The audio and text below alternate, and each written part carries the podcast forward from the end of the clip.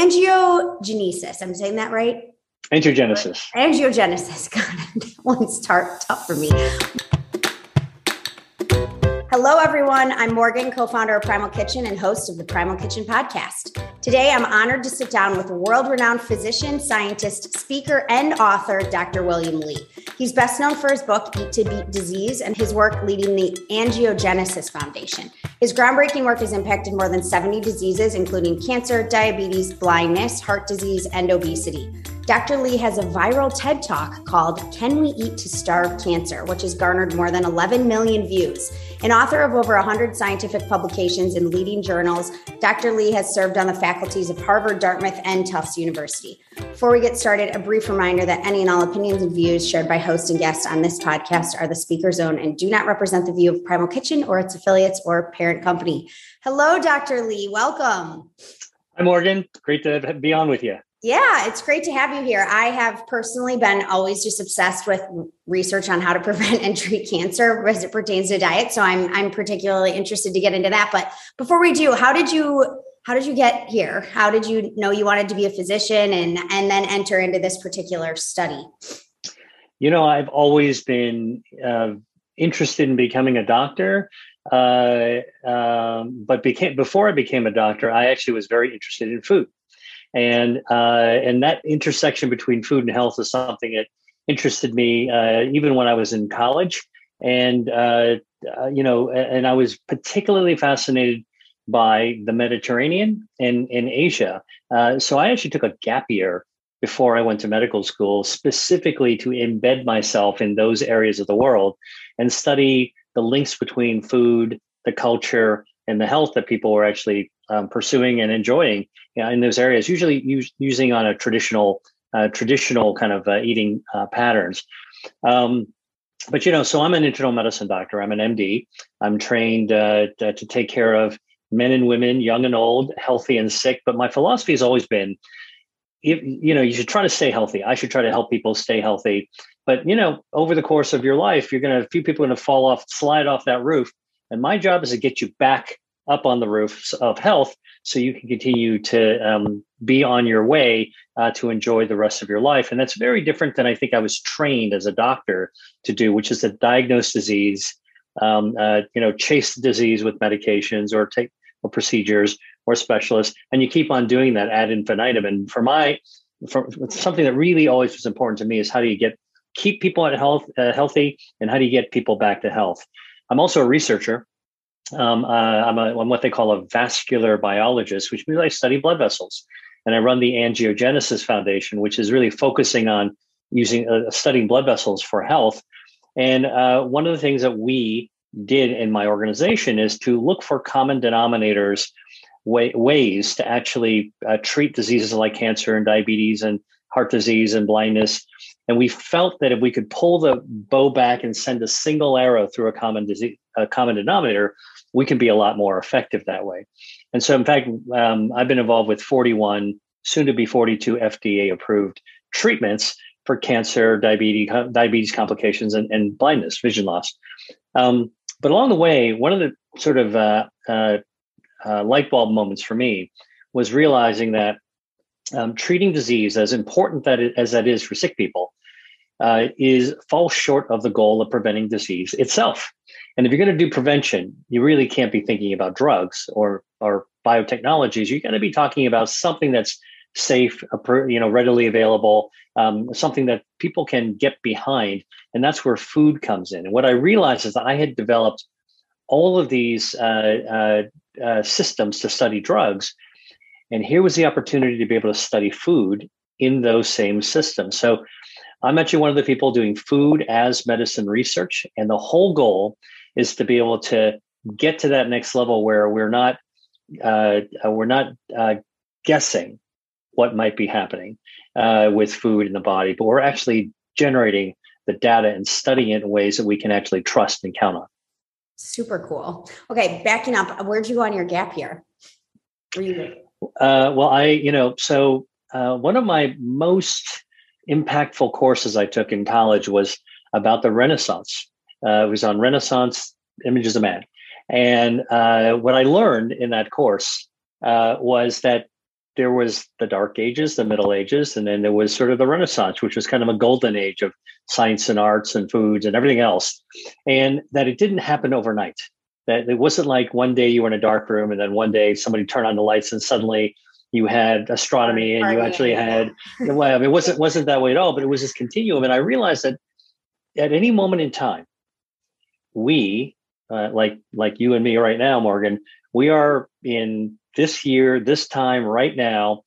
And behind us is the past that, and in front of us is the future. And one day, what we're uh, what we just stepped out of from from yesterday is going to be the distant past. Is going to be um, viewed as kind of a dark ages. And so, what I was always interested in is what's the best of the past that you can take into the future, and then how do you create a better future with the tools that the new tools that you're going to have. And so, I went to Italy I was in northern Italy. I traveled all around. I was interested in studying the food, uh, the culture, uh, health, how people stayed healthy. And I have to say, you know, when people talk about the Mediterranean diet today, they're not talking about the, uh, you know, they're often just hand waving and saying, you know, food in in the Mediterranean is healthy, but we're really not. But what I was interested in was traditional Mediterranean eating, which is not what is eaten in the Mediterranean today. I mean, today in the Mediterranean, most people eat the same stuff that they that we in America, more or less. So I was interested in traditional eating patterns. I went to Greece, and I actually studied. Uh, I went to a place in the north uh, east corner of Greece called Mount Athos that actually lives a medieval lifestyle, and I was interested in cooking in these monastic kitchens. It was amazing cooking cooking legumes like beans uh, in a gigantic cauldron with a, a, a, ladle, a spoon the size of a canoe paddle. Um, wow. You know, but just to really appreciate, you know, uh, that the fact is that you know not everybody had a microwave, a sous vide machine. You know, like yeah. there there are traditional ways of doing things, and I was always interested in understanding, you know, breaking things down to the basics. Yeah. And the basics actually allow us to really study how the body works on an elemental level. Very cool. I love it. Um, so you become a physician, then you get into this field, and what are oh, like what are how would you summarize your work, or I guess your book, Eat to Beat Disease? Like, what do people need to know? You know, uh, I, I think. well, no, I mean, I listen. I, I I I've given a lot of thought to that because I think, like a lot of people that are watching and listening, uh, I, I started out the same as everyone else. Like I, I, I wanted to be healthy. Uh, uh, and I had a, I was scratching my head to try to figure out, well, what does that mean? You know, do I work out? Do I get a trainer? Do I, you know, go on a, a diet? You know, what, what do I do? And and I realized because I'm a physician and a scientist that the definition of health wasn't that clear, right? So most people think, uh, uh, "Are you healthy?" Yes. How do you know? Because I don't. I'm not sick. So health being the absence of disease as a definition is not really very satisfactory because you can't do anything proactively about the about a negative space. You know the the absence of something doesn't allow you to do something to keep it absent. And so for me i was i, I put my my my kind of like my research hat on and figured out that health is not just the absence of disease it's actually the result of our body's own hardwired health defense systems that we're born with that are formed when we were in our mom's wombs. And we were bo- the moment we were born, these health defense systems were firing in all cylinders to keep our body healthy. Like from the day we're born to our very last breath, these health defenses um, are doing a job to make, make sure all the functions are moving smoothly. It's kind of like the operating system uh, of your laptop, your, your computer. And until our very last breath, they're still at work. And so what we put into our body can either take down and uh, diminish or uh, or break down our, uh, our, our defenses. So imagine pouring spilling water on your laptop. You can kind of screw it up um, or dropping it. Or what you can actually do is we what we put into our body can actually build up support and activate our health defenses, so we become healthier. Now, operationally, we have something we can do. We have a definition of health. It comes from the body these pathways and uh, there's some mechanics for our health and the things that we choose to eat can activate them that's the good news very cool And so the diet, like if you, you know, what would you prescribe to them? Like what are the key tenets of eating for health? Yeah. So um again, I I started out like many people um, wondering, well, what's the best superfood? Right. You know, is there one superfood or super supplement? And I'll tell you what my research found very quickly is that there's no single superfood or super supplement. Um, it's really the human body that's really super, like pretty ph- phenomenal, actually. Because you know, some people who get cancer, for example, say, "Well, why did I get cancer? What?" You scratch your head. Is it genetics? Is it something I, yeah. I had contact with? Actually, I turned the question around to say a more interesting question is, why don't we get sick more often? Like, how is it that we're actually not sick all the time? We're bombarded by viruses and bacteria in the air. We're actually outdoors. Um, you know, even if you're not getting sunburned at the beach, you're sitting in traffic with the sun blazing on your face through the windshield. How come you don't get skin cancer doing that? You know, um, we've got radon coming up under our feet from the ground. We've got off gassing from our carpet and our new furniture. How come we don't get sick more often? It's because of our health defenses. So when it comes to food, um, I've done a decade worth of research to really try to figure out what foods activate our health defenses. And of course, which foods actually take them down. I think it's a much more interesting question of what we can add to our body to build itself up. And it basically falls into the categories that um, that we've come to know. So mostly plant-based foods activate our health defenses. Fruits, vegetables, legumes, healthy, healthy oils, fats, um, uh, seeds uh, are good for us. Um, uh, seafoods uh, contain omega 3s, which ultimately come back from plants because the fish eat them uh, uh, from a plant based source. Uh, so uh, at the end of the day, it is kind of a plant based uh, kind of um, concept. beverages like coffee and tea, all plant based. even hot cocoa, the cocoa pod actually is, is is a plant, and so those are some of the building blocks for uh, I would say dietary eating eating patterns uh, some of which are found in many traditional cultures. Remember, I told you I went to the Mediterranean um, and I also spent time in Asia. And if you take a look at that, most of those traditional eating patterns were primarily plant based um, uh, as well. And so when you eat these foods, you're getting the natural chemicals that Mother Nature imbued in foods. And those natural chemicals often help the plant survive. You know, like what's in a tomato or what's in a carrot or what's in a, a, a grape uh, but when when we eat those foods, those chemicals that are naturally in the plant to protect the plant have another job description, which is that they interact with our body's health defenses and they help our body remain even healthier. Yeah, I like that switch into there's so much focus in like diet and health on like what you need to avoid and what you need to restrict. And it's it just gets nauseating. So it's like nice to be able to think about like what can i do actually that will focus on the positive instead of focusing so much on the negative. I feel like we're yeah. bombarded with that information. Yeah and you know the, the other thing i'll tell you morgan is that I, i'm somebody who appreciates food. I love the taste of food. Yeah. i wouldn't say that i love eating like i don't gorge but i really appreciate the fact that food tastes great and there's all these uh, interesting cultural and creative aspects to food that's developed over centuries. Um, and so, uh, my mantra, my personal mantra as a physician, as a scientist who works in food and health, is that you should love your food to love your health.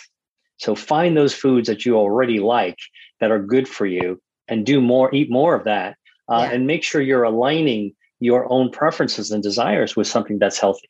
Yeah, we have that big we have that philosophy too. Like don't be eating stuff if you don't love it. What's the point? I mean, yeah. Cuz you're not cuz you're not going to you're not going to stick with it. Yeah, I, I totally agree. Okay. Angiogenesis. I'm saying that right? Angiogenesis. Angiogenesis. God, that one's tar- tough for me. What is this? What do we need to know about this? This is like not something I'm familiar with at all, but I'm very curious. Right. Well, you know, um, uh, angiogenesis is a fancy Greek word that you can break down. Angio, blood or blood vessels. Genesis, creation of. And so angiogenesis is simply the way our bodies grow blood vessels. Now, our blood vessels are incredibly important for our health for a couple of reasons. Number one, there's a lot of them we all have 60,000 miles worth of blood vessels packed inside our body. And we know that they're everywhere because if you cut yourself anywhere in your skin, your forehead, your arm, your knee, you're going to bleed. And those blood vessels are packed right down to the bone. And in fact, we even have blood vessels inside our bones. So if you imagine these are the highways and byways through which uh, our body brings blood to every cell and every organ in our body. The air we breathe, the quality of the air we breathe, gets transferred as oxygen to our cells. The food we eat, the micronutrients that come out of our food get absorbed into our bloodstream. That's how it's get brought to our cells and our organs. So when our blood vessels are healthy, we're healthy. And when our blood vessels are sick, now we know that clogging blood vessels, you know, leads to heart attack and stroke and other bad things. But we can also have problems with blood vessels where you don't have enough of them or you have too many of them. And so the body defends our circulation by making sure that everywhere in our body we have just the right number of blood vessels, not too little, not too few, not too many. It's kind of I call it the Goldilocks zone. So it's kind of like the three bears, not too hard, not too soft, not too yeah. hot, not too cold. Same thing as blood vessels, not too many, not too few, just the right amount. And that is actually one of the central tenets to health. What does it have to do with uh, nutrition besides the fact that all the nutrients have to go through the tubes of the blood vessels? Well, it turns out that certain foods can help uh, our body from overgrowing blood vessels. So, blood vessels, if they overgrow, can feed diseases. So, we need to be able to mow down those extra blood vessels. So, think about a landscaper coming in to mow the lawn. You got you know the two, grass is too tall, but you want to get it the right height. Mow it, and the body can do that. But foods can help us do that even better. Now, why is that important? Because cancers are forming all the time in our bodies, and and you know, like all of us watching this, we all have cancer in our body right now. I got cancer in my body right now because we're all made of 40 trillion cells that are dividing like crazy to, to make more of us, keep us alive. And all it takes is one or two mistakes to occur when the cells are dividing, and presto, you have a microscopic cancer. This microscopic cancer will never hurt you, will never kill you. Um, it stays that size because it doesn't have a blood supply. It doesn't have enough to eat or drink or nourish itself. So it cannot grow larger than the size of the tip of a ballpoint pen. It's about two millimeters in diameter. And it'll stay there until your immune system, which is another health defense system, wings by like a cop on a beat, seeing some drug dealers on a corner and basically says, Hey, you're not supposed to be here. Get in the back and takes them away. And that's basically what our immune system does spot these little microscopic cancers and then gets rid of them. So our body's ability, our health defenses to prevent angiogenesis from growing into tumors is excess blood vessels, really, really important. By the way, I've done research to show to, that we know for a fact that that little microscopic, harmless uh, cancer, two millimeters in diameter, uh, if you allow blood vessels to grow to it, so let's say it releases its own fertilizers and blood vessels grow to it, that overage of blood vessels, the moment a blood vessel starts feeding a cancer, bringing oxygen and nutrients, that cancer is able to expand. And in fact, research has shown that a cancer can expand 16,000 times in two weeks Stop. once blood vessels grow to it. So it's like a trigger on a gun to explode cancer growth. So foods that we eat can actually help our body restrict those blood vessels. Like in starve can we can eat to starve the cancer by cutting off its blood supply. Green tea, as an example, um, uh, uh, some of uh, uh, uh leafy green vegetables, tomatoes, mushrooms are just legumes. Some examples of foods that actually have natural um, lawn mowing, cancer starving, anti abnormal angiogenesis properties. Interesting. So that to me sounds like something that would just happen so easily. This shotgun blood vessel feeding cancer cell thing. Like how frequent is that that results in like a cancer diagnosis or some sort of cancer that might be growing that could is actually harmful but you may you, have may or may not have found it yet or? That's right. Well so basically if you let these blood vessels that continue to grow into the cancer what is invisible like a pimple will start to turn into a boil and then it'll get really and then it'll turn to a bowling ball and by the time we diagnose cancer, usually uh, the cancers are quite large and sometimes they spread already. Uh, so the the name of the game for cancer prevention is to intercept these little tiny microscopic cancers. So they so then your immune system can basically dry erase and wipe them out, wipe them out of your body. That's that's the immune defense. So this angiogenesis defense system and the immune defense system work hand in hand. Interesting. And so when you say eat to starve cancer, is there any like a fasting? I feel like there's a lot of research coming out on like fasting and autophagy. Does any of that play in? Are you absolutely?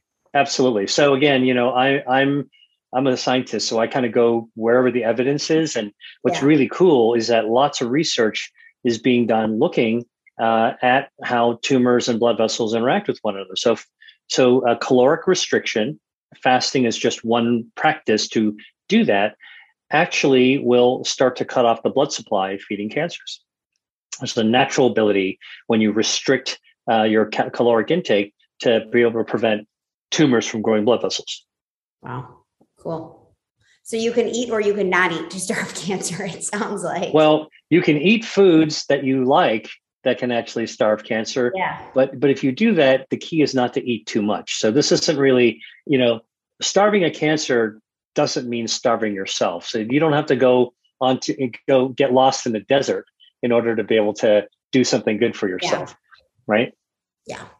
And some of your favorite foods, you mentioned green tea. I'm a matcha drinker. Primal Kitchen has this amazing matcha latte drink that I'm obsessed with. But so that I was happy to hear that. But what are some of the other like favorite? Oh man. Well, so you know, um, I love foods that I call grand slammer foods. Okay. These grand slammer foods hit all five of the health defense systems, angiogenesis, our stem cells that help us regenerate uh, from the inside out, our gut microbiome, which is so important for our health, our DNA's ability to protect itself and slow cellular aging, and also our immune system, which everybody knows you can lower inflammation and boost your immunity to protect yourself all at the same time. So I like foods that can do a lot of these different functions at the same time. So some of the foods, for example, are uh, in addition to green tea, dark chocolate can actually do it. The cacao bean. I don't know if you've ever seen a cacao bean. I actually ordered um, some fresh cacao beans from Florida uh, not too long ago, and they came in a box, and they were these beautiful football shaped and sized beans, and um, uh, and they're pretty hard. Like you could throw it like a football, actually. But if you cut it in half, what's inside there is it's kind of like a surprise. They're um, these little nut seeds the size of about a small chestnut, and they're covered with a little pericarp, which is kind of the fruit. It looks like a lychee. And when you eat it, it's kind of sweet and sour, like a little bit. It's, it tastes really great. Um, uh, and then those seeds are dried, fermented, and then crushed. That's how you make cacao. So dark chocolate, like 85% or higher, like that can be made uh, into uh, uh, into foods, in different kinds of foods, whether it's a mole sauce or a hot chocolate, or you know, or or uh, or, or actually chocolate, dark yeah. chocolate. That actually will uh, hit all five of your health defense systems. That's the second one I like. I like berries blueberries, raspberries, blackberries. Um, they stimulate the immune system. They uh, they cut off the blood supply to feed uh, feeding cancers. They can really address all kinds of aspects of our health. Tree nuts, I love macadamias, pistachios, walnuts. Tree nuts as a category, good healthy fiber for the gut microbiome. When the bio- microbiome, your gut bacteria healthy, they talk to the immune system and make your immune system healthier.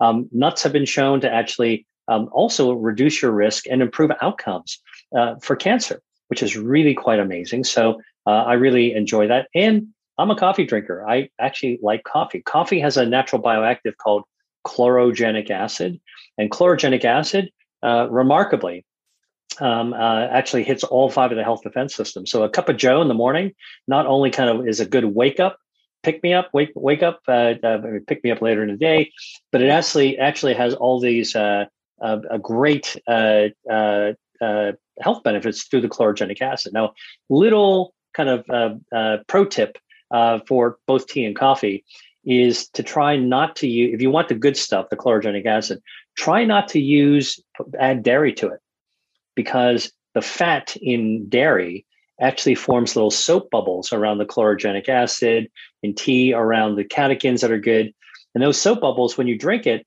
actually prevent your body from absorbing it. So then the soap bubble just kind of rolls through your system. You only get to, you only absorb about twenty percent uh, that way, and so you're missing out on like the, the, the big punch of what you're looking for, a, a big slug of health. If you nut milks are fine, by the way. It's just dairy. that was going to be my ask. Yeah. Yeah, nut, nut milks are fine. It, you sort of like cut down on dairy. So you know, if you want to use, if you want something to kind of mellow out your coffee or tea, use a nut milk. Mm-hmm. I just got an almond cow for Christmas for my mom, and I am obsessed with now making my own nut milk. I'm sick of all these like Tetra packs and plastic packaging in my house. So I thought that was an easy way we could eliminate some. Shout out for almond cow. Um, very cool. Okay. I love those. So, does any of your research get into like, say, you get into the you have active cancer you're treating? Like, do you do you deal there as well, or are you more focused on the prevention? No, I'm you know because I, I I'm very agnostic to figuring out like I, I want I want there to be something. Food is a tool in a toolbox for almost any situation. So, and this is something that I've experienced myself. Um, you know, as a doctor, people that have cancer always used to ask me after the diagnosis, "Hey, doc." What's the chemo I've got to take, or what's the treatment I surgery I got to do, who's the specialist I need to see, or the radiation. And and then at the end of the day, they would get up and put their coat on and walk out my office. And then all of a sudden they pop back in with their, their head would pop back and say, One more thing, doc. What should I be eating for my what can I do for myself? And I realized that I was never taught that in medical school. Yeah. And I thought that that was just wrong. And that was a big um, uh, stimulus, uh, a wake up moment for me to really decide to go back and to dive into nutrition, not as a dietitian and not as a nutritionist. I think that those professionals do an amazing job with what they're trained to do. I wanted to approach it really as a physician, which is all right, what foods do we need that can actually help us not only prevent, but to treat disease? And many of the same foods that activate our health defenses are the way that we can use food as tool in the toolbox. And here's a couple of examples. A study of 800, more than 800 patients with stage three colon cancer, getting regular old treatment, whatever treatment they're getting, um, were, were studied, and they and it was 800 patients, and it was found that those people who actually had two handfuls of tree nuts, okay, uh, a week, easily achievable, had a 50% decrease in mortality.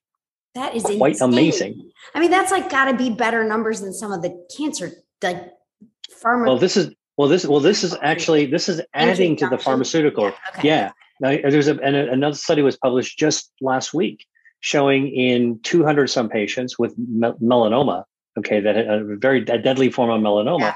that if they were getting immunotherapy, which requires your, your immune system to work really well, that if they the people who would respond had one healthy gut bacteria in their um, gut called ruminococcus, and the people who had that healthy gut bacteria or eating dietary fiber, fruits, vegetables, nuts, legumes. That dietary fiber, they even calculated it. For every five grams of dietary fiber, that's the amount of fiber that you would have in an average size pear. It would reduce mortality in this study by 30%. What? These are big numbers. And by the way, yeah. this is published in the journal of science. These are not like woo woo journals or studies. These are like serious journals. And this study was, in fact, done by the MD Anderson Cancer Center and the National Institutes of Health. Wow. So, like, this is like a no holds barred research. And this is where this field of food as medicine is going. And I'm one of the people, you know, sort of who started to crack open the, this new way. Food as medicine, by the way, is an ancient idea. Of course. It goes back thousands of years. Um, what we have, and, you know, because back then there was no, there were no medicines food was the only thing we had to put into our body that would actually either take down our health or build it back up. And people knew that, but today, you know, we now have science on our side. So some of the so some of the things that we were talking about, and all of my work is based on science, which then generates the evidence. And science is like uh, building a brick wall. Every research study you do, every result is another, another brick in the wall, and it builds on the last one, and it sets up for the next level you go. And so that's really what we're where we're going today. And that's what I write about in my book, Eat to Beat Disease. What I teach about in my master classes. We want to actually um, help people understand that we are now putting into the past you know this idea that we don't know much about our diet and it's all contradictory and it's mostly confusing. So you throw your hands up and say i don't i don't think i'm going to do anything because that doesn't really matter anyway. It does matter. And now we have evidence to begin to show what matters and why. Very cool um what's your master class ah well, so um, my masterclass is a free class I do every other month, and people can find it on my website, drwilliamli.com, drwilliamli.com. And I started to teach a free masterclass, uh, which is an online Zoom kind of thing, because during the initial lockdown of the pandemic, I was staring out the window like the rest of humanity, right? right? What was going to happen, what was going on, how you know what the what was the future going to hold, and I realized that, ironically, here I am a doctor, and um, I realized that nobody could depend on the medical system. Hospitals couldn't help us, doctors couldn't help us. We didn't have any drugs, we didn't have vaccines, we didn't have enough knowledge about the disease. So there was nothing that the medical system could do. But every single person, myself included, had to go eat. And so I realized that here was information, my own work about how to eat to beat disease, how to eat to shore up your health. It was a one thing that we could all do during sort of this global uh, problem and people didn't know about it so i decided to start going online and recruiting people to say hey if you're interested in your health and you want to know what you can do you and only you can do that your doctor can't do for you that's based on science that you can trust um, that that is exciting and positive and that actually puts you in the driver's seat and involves things that you actually like to eat please, you know, I'm going to hold these master classes, and it's been phenomenally successful. One of my master recent master classes, we had 8,000 people from 38 countries sign on board um, uh, at the same time. And so, what I feel is so rewarding is knowing that there's information out there that people can use that they really, really want. So I encourage everybody to come sign up from a masterclass. Very cool. And you do, all these uh, interesting studies that you just mentioned previously, are they all in your book, Eat to Beat Disease? Like, and I'm oh yeah, any more? Yeah, those, I mean, so. oh yeah. So so if so if you if you uh, you know uh, if you want to get tables and charts. Uh, and and doses of foods that you need. I uh, I write about more than 200 different foods I've done research on in Eat to Beat Disease, and there's more that's even going to be uh, that, that I've more research I've done obviously since the book came out. And so, you know, this is where if you sign on for my newsletter, I'm talking about new foods that we're discovering uh, all the time that are uh, uh interesting. And here's the really amazing uh, thing that uh, you know I get up and I feel good about my work every day, Morgan, which is that the foods that are being discovered to be beneficial are ones that taste good. You know, um, I, I tell people, you know, like uh, some people would say, you know, like, ah, man, Dr. Li, just I, I, don't like healthy food at all, you know. And, and I basically said, here, I, I hold up my book and I say, here's a, here's a sharpie, circle uh, in the charts uh, of 200 foods all the foods that you like, and they'll sit there. Pretty soon, they start circling lots of foods, right? I, I haven't met anybody who couldn't circle at least 10 foods. Yeah. And then I show it to them and I say, look, here, this is great news because you circle foods that you like that activate your health defenses, you already said that you like them. So you're already ahead of the game. So let's go ahead and start with these. And then we can start exploring more foods for you to kind of uh, uh, uh see if you like them and and and uh, and uh, explore and, and find ways to incorporate them into your life. These days, Morgan, you know, there's no excuse um, uh, not to be able to uh, find something interesting and fun to do with any ingredient. Literally, it's like something you don't recognize. You know, obviously in my book we've got the pears and the walnuts and all bits of coffee and all that kind of stuff. But what happens if you come up with something in my my book like a grand slammer is squid ink? Now you may know what squid ink is. I certainly know what it is. I, I like to cook with it. But let's say you don't know what it is. All you got to do is pick up your your your your phone and search on Google squid ink recipe video and bang, you'll actually find people in five minute videos teaching you how to make something tasty and showing you how to do it. Squid ink is one of your your heavy hitters. Yeah. Talk more about that. So interesting. Okay. So um uh uh squid are animals that swim in the sea. They uh, uh, squid, cuttlefish, octopus.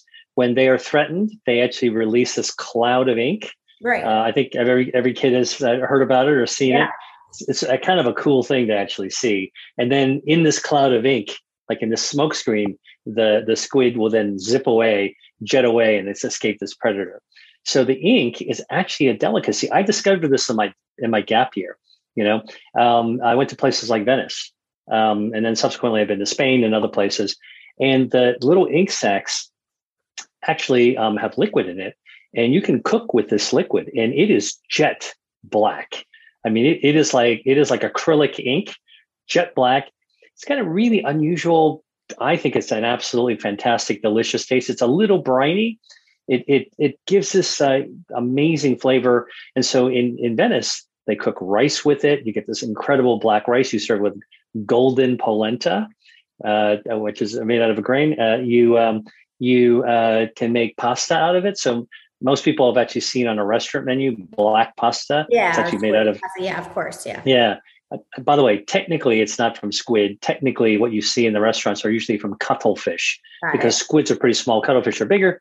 But it turns out that researchers have gone in there and uh, and discovered that this ingredient that's part of a squid or cuttlefish that shouldn't be thrown away, right? So it's all part of being more sustainable with oh, the yeah. food. I love this. Using the whole um, animal. This is like the organ. This is like the organ meat of the squid. Yeah, it's an organ liquid. It's the escape. It's the escape liquid. Actually, can uh, has an anti-angiogenic property, so it actually can cut off the blood supply feeding tumors. Number one. Number two, uh, when you test it in the lab, it protects stem cells, which we need to be protected. As we age, our stem cells actually start to slow down. About 50% of them slow down um, just as we age, and our stem cells rebuild our bodies from the inside out. That's why our hair regrows and our skin looks good. Um, uh, we get all this, and our organs regenerate from the inside out. Squid ink uh, actually protects our stem cells from from uh, from all the harms and forces that might damage stem cells. Squid ink also uh, helpful is helpful for gut bacteria, antioxidant, anti-inflammatory properties, and there have been some studies that oddly show that squid ink actually can help to elevate your immune system as well, boost immunity. So, uh, you know, I always tell people if you want to know the science behind it, I'm happy to tell you. All, all you need to know is it tastes great. Give it a shot if you haven't had it, it and, and make sure you're tasting it, you know, with somebody who knows what to do with it. Okay, I love it. That's great. Um, a few rapid fire questions for you, but I one, so you know, I lived in LA for nine years, so pretty much like deathly afraid of gluten at this point. But what's your take on sourdough bread?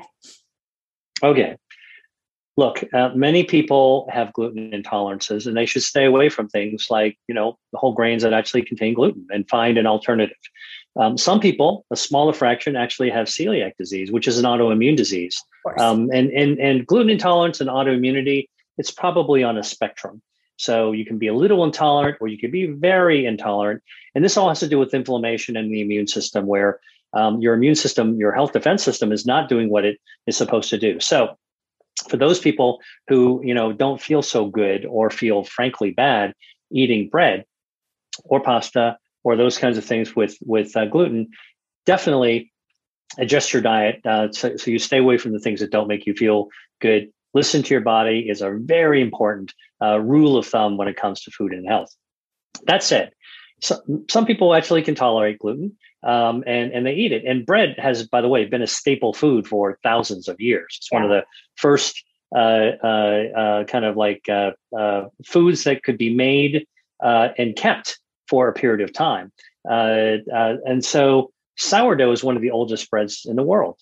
And if you like sourdough bread, it's got this slightly tangy taste to it. That tanginess comes from an acid called lactic acid. The lactic acid is made from a bacteria called Lactobacillus reuteri. Now, Lactobacillus um, uh, actually is a normal, healthy gut bacteria. So, somewhere in the last thousand years, somebody figured out how to find a healthy gut bacteria and put it into the um, uh, the bread uh, mixer, uh, the starter mix, to actually make sourdough bread, and so that that bacteria kicks out the lactic acid. Now you get the sour, the classic sourdough bread.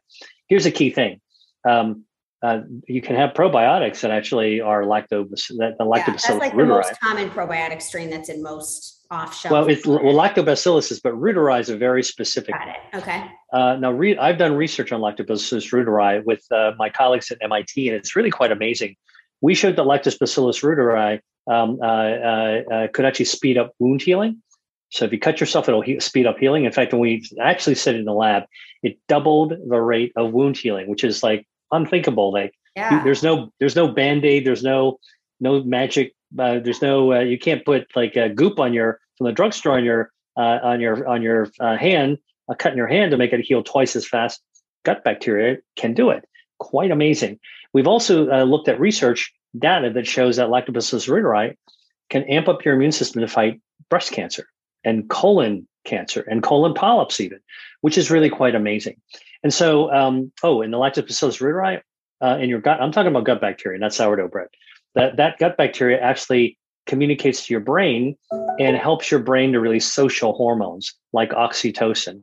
So, oxytocin is the hormone your brain naturally secretes um, when you see a friend that you like, when you give when you get a hug, a kiss, and, and your brain floods out oxytocin during orgasm. So, it, it, this is and this is all controlled um, uh, in part by this one gut bacteria.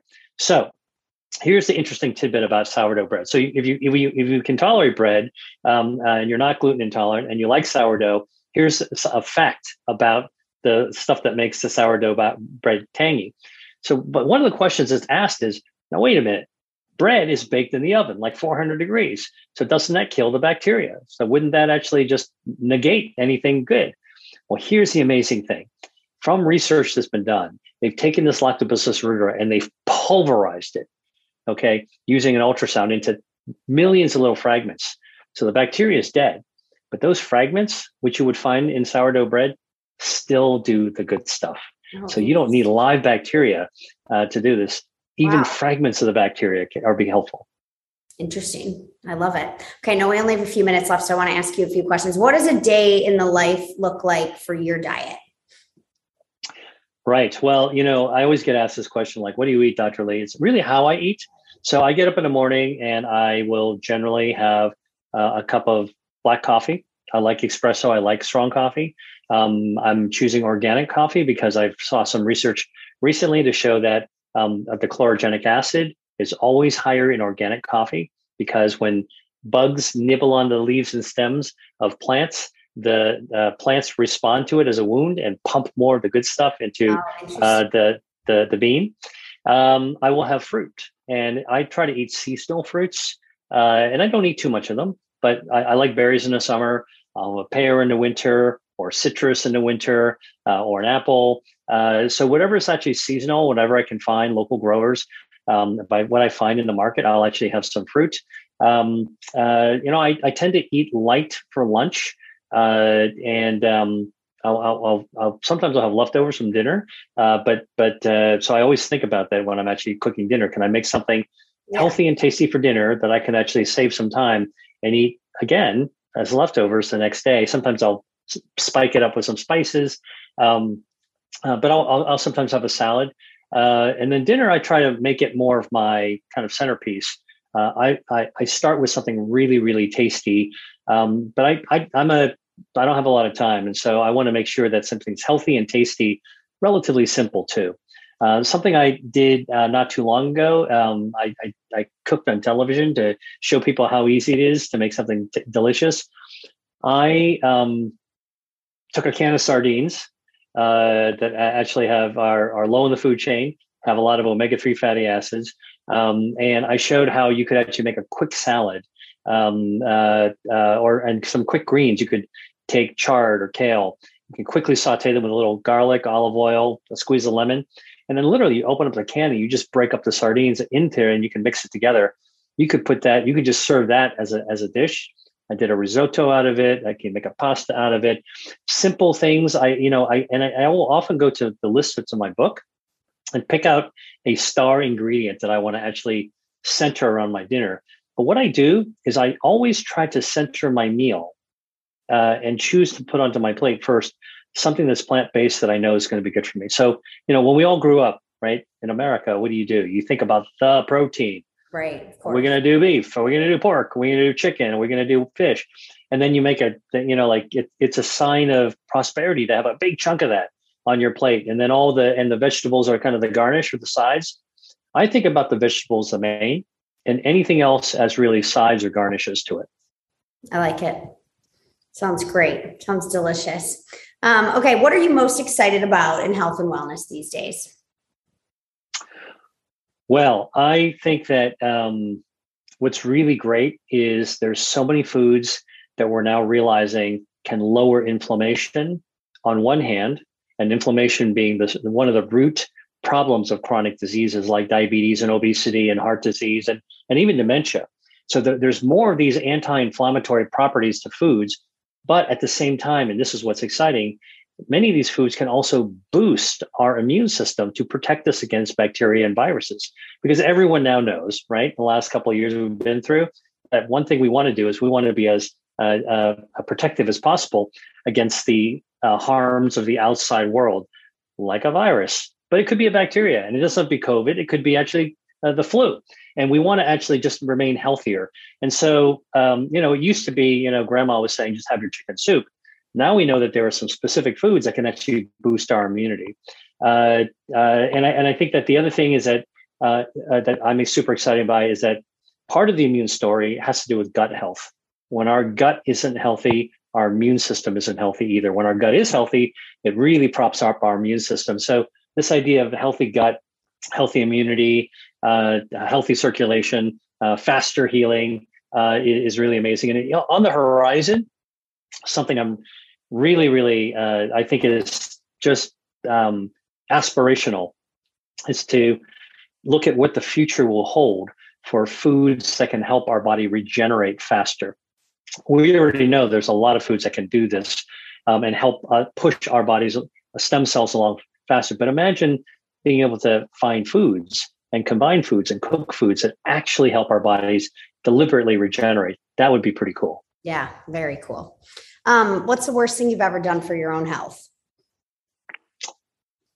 Um, you know, I remember when I was in medical school. Uh, so this is going back a few years. Uh, you know, you're you're trapped for four years, basically inside a building, uh, and you're learning, and you're stressed, and you're not sleeping, uh, uh, and the hospital cafeteria had nothing but the grill and fried foods, and you'd be up late at night grabbing snacks. You know, this is four years of your life, yeah. and to do that, not get enough sleep, and eat junk for four years, that's pretty devastating. Now, I was lucky because I had did my gap year before I went to medical school, so I would often choose not to do that. But that combination of being surrounded by poor food um, and not getting enough sleep that's really bad for your health. And ironically, that's what happens to all the people that are being trained to be doctors. Oh, that is kind of nuts, right? I mean, geez, you think we'd figure that out, but yeah, crazy. Okay, my last question for you, my favorite question I ask everyone, but what's something about you that most people don't know? Most people don't know that I actually um, like to cook. I really like to cook. Um, when I was in Italy and in Greece, I spent time in kitchens cooking uh, shopping at the market and putting together. And I, I actually learned from people who are chefs um, how to put meals together. Uh, and and there's nothing like you know learning how to cook Italian food in Italy yeah. from Italians that do it home style. And and that's something I've never forgotten. So um, you know people want to come over to my house and I'll fix them something to eat. Usually it's usually a crowd pleaser. I love it. This is awesome. Well, thank you so much for joining. Let's remind everyone where they can find you and follow along for your free masterclass. And you do have another book coming out, so we look forward to that. But give everyone a little reminder. Yeah, so you can find uh, find me uh, on uh, the web uh, at uh, www.drdwilliamlee, spelled L-I, dot com, drwilliamli.com. I'm on social. My handle is at Dr. William Li. Uh, and uh, um, you know, sign up for my newsletter because it's a free newsletter. I release new information and new research that's coming out, and it's my way of kind of getting people out there. And the masterclass uh, you can actually find on my website as, as, well. It's free, completely free. Sign up. It's part of my fun to be able to. Uh, and part of my mission, frankly, to be able to take new research that I'm doing and other people are doing, and communicate it uh, to the world. So I'm looking forward to uh, you know engaging people at that level. Very cool. Thank you so much for joining us. Appreciate it. Thank you, Morgan. Okay, bye bye.